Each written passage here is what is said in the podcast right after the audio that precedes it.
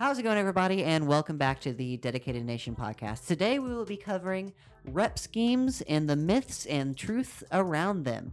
Joining me today is the wonderful John Hello. and the all right Erik. Meh, hi.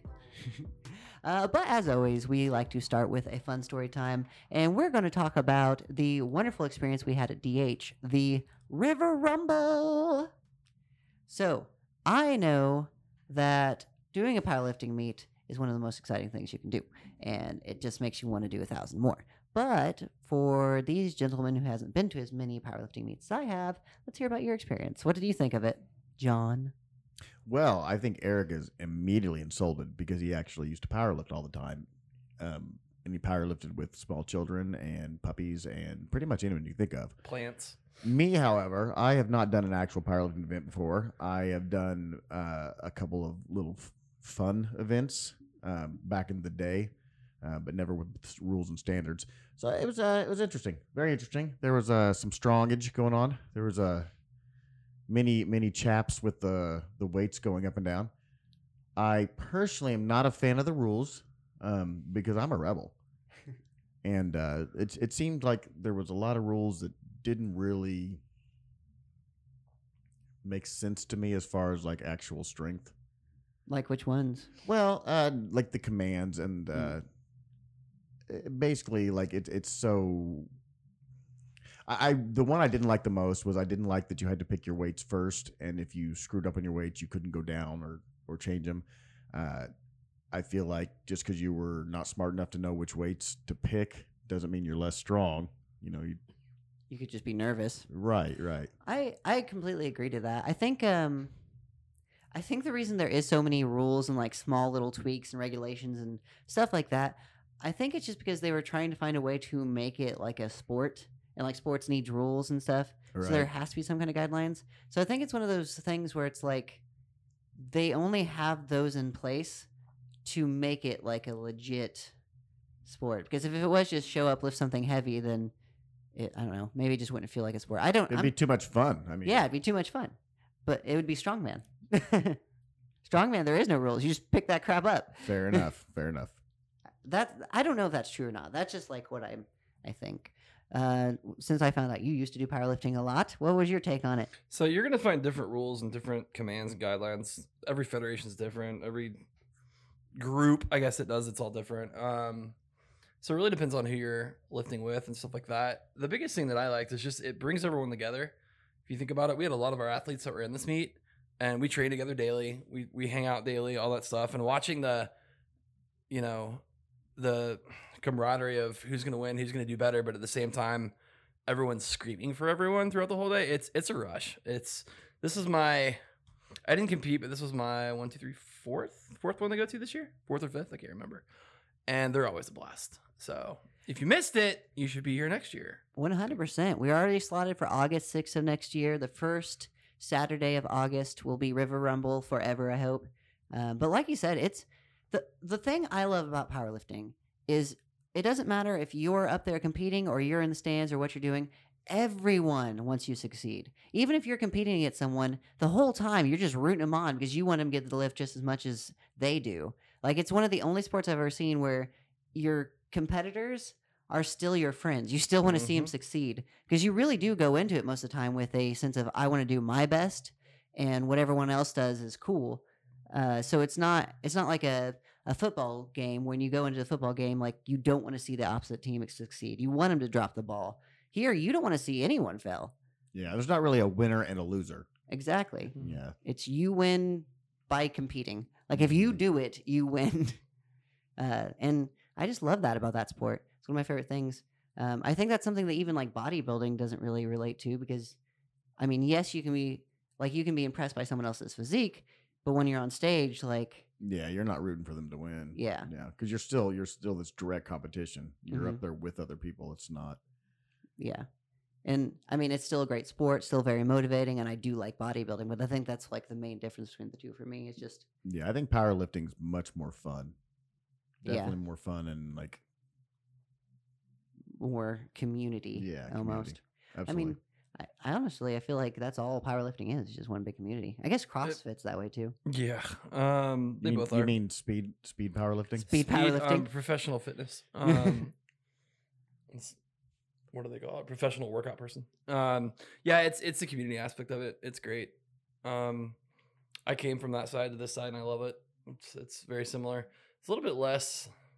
I don't want to say less attitude with powerlifting. Like I said, everyone supports everyone, but it's fun to watch your friend pick up 700 pounds Mm-hmm. and then James yell at- yeah, and then yell at you when you're picking up 500 pounds. Like it's it's it's nuts. It's fun. Yep. That's also something really cool about it is no matter where you're at, like if you're lifting 500 or if you're lifting 135, you get about the same amount of like cheering, same amount of Yep. praise. Like whatever you're doing is your best and is amazing. But but on that same scheme, uh, I know a lot of powerlifters out there are firm believers that you can only do low rep heavyweight, um, and then there's some that believe you just need high rep all the time. Uh, so that's what today's whole conversation is going to be about. We're going to talk about the difference between high rep and low rep, and rather you do just need one or the other or a mixture of both.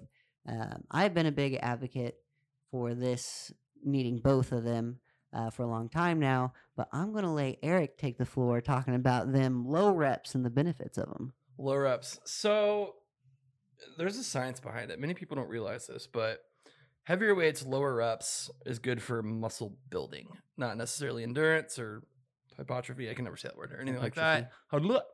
Um, when we're getting ourselves longer break time, we're picking up bigger weights. We're focusing on breaking down those muscle fibers even harder. So once we're repairing, we're building that strength. It's like we used the bridge analogy a couple weeks ago. Um, so it's not really that hard to go over. I mean, the biggest thing is is you know with uh, John's going to talk about the endurance aspect of it in the longer the the higher upside, but with with lower, the biggest thing is just we're focused on that building that strength as opposed to just the size aspect. You know, like you, you're going to see these little guys that you think, oh, they're little, and they're going to go deadlift six, like Dias will deadlift 600 pounds. It's because he's got good muscle strength hmm um, over that that size. So when using those lower reps, giving yourself a better break, uh, better break in between, longer rests and stuff like that, we're really focused on that muscle building aspect. So we get all that energy and all that recovery into growing our strength as opposed to size and what we look like and stuff like that. Which is Yeah. really funny because a lot of people think it's the other way. Yes. Right. Like, yeah. People assume that uh, the heavier weight is what's growing the size, but it's not really, and that's why you will find a lot of like freaks of nature where they're just incredibly strong but Mhm. not really that big. It's Yep. because of that that type of lifting. and it gives you a really solid foundation because you can have um like a bigger muscle does have more potential to be stronger that is true but you can have smaller muscles that are actually stronger because you've trained them in that way and you have a good solid foundation like a, Yep. a strong muscle will be dense and hard um, versus like some people who have larger muscles but they're kind of soft to the touch um, they don't have as much fibers like actual muscle fibers that have been recruited with the heavy lifts as you would if you just focus on hypertrophy. Um, but that's not to say that you don't need a mixture of both. And we're going to have John talk about some of the fun stuff that he's been doing with high reps. Yeah, you definitely need a mixture of both because, like, like Josh just said, the density and the actual strength, you still want that. Uh, you didn't grow the size as well, and then make those muscles just as dense. Mm-hmm. Um, I personally have been really enjoying doing uh, 100 rep workouts where I'll do, and what, to be honest, what I'll usually start with, where I'll go back and forth from, is doing uh, my uh, my lower weight, regular style, four sets for one exercise, and then I'll split it up. And the next exercise I do, I'll do 100 reps, but just one set.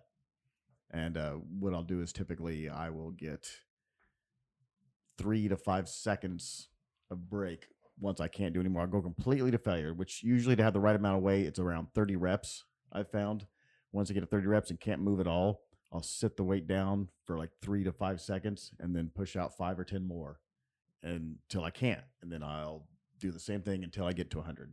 So it's not really sets because you don't have enough time to actually rest, uh, but it burns the heck out of you. Mm-hmm. Um, but that's that's again that's that's where you're going to get more sizes from from filling up those muscles and um, the high rate. They like it's it's such a big big misconception that the the whole thing is all about the heavy weight, and it's it's really not. Um, as far as size and shape. So yeah, Yeah, one hundred percent. And that's that's why I've always preached that you need a good mixture of the two. You need your heavy weight to build that strength, and it gives you the capacity to lift more because progressive overload, progressive overload is one of the most key functions of actually building muscle. Hmm. So if you can lift, even whenever you're doing high reps, you can lift a little bit heavier because you've done your strength training and your lower rep stuff. It's going to actually help you. And plus, stimulus in general, like your body adapts to the stimulus you give it. So if you're constantly doing uh, low reps, you will get stronger, but you won't notice as much growth that you're trying to get because you're not giving the body the stimulus, the high reps, to actually build that muscle as it gets stronger. So going through different cycles of things is always important. For example, if you've done low reps for a long time, try throwing in a cycle of high reps and watch how you magically just blow up out of nowhere. I think a lot of bodybuilders found this out not too long ago during the whole 25 was it like 25 squats or something? Like they were uh, a bunch of bodybuilders came out and they said that they stopped doing high rep, high weight and started only doing 25 reps of squats for legs and stuff like that, which was unheard of because everyone just did heavy weight for legs. Yeah, Um, but that's old school how they used to do it anyway. the Like- high reps. Yeah, yeah, like way back in the day, that's that's the only way they trained legs was Mhm. high rep legs, especially. Yeah, and legs respond typically really well to high rep.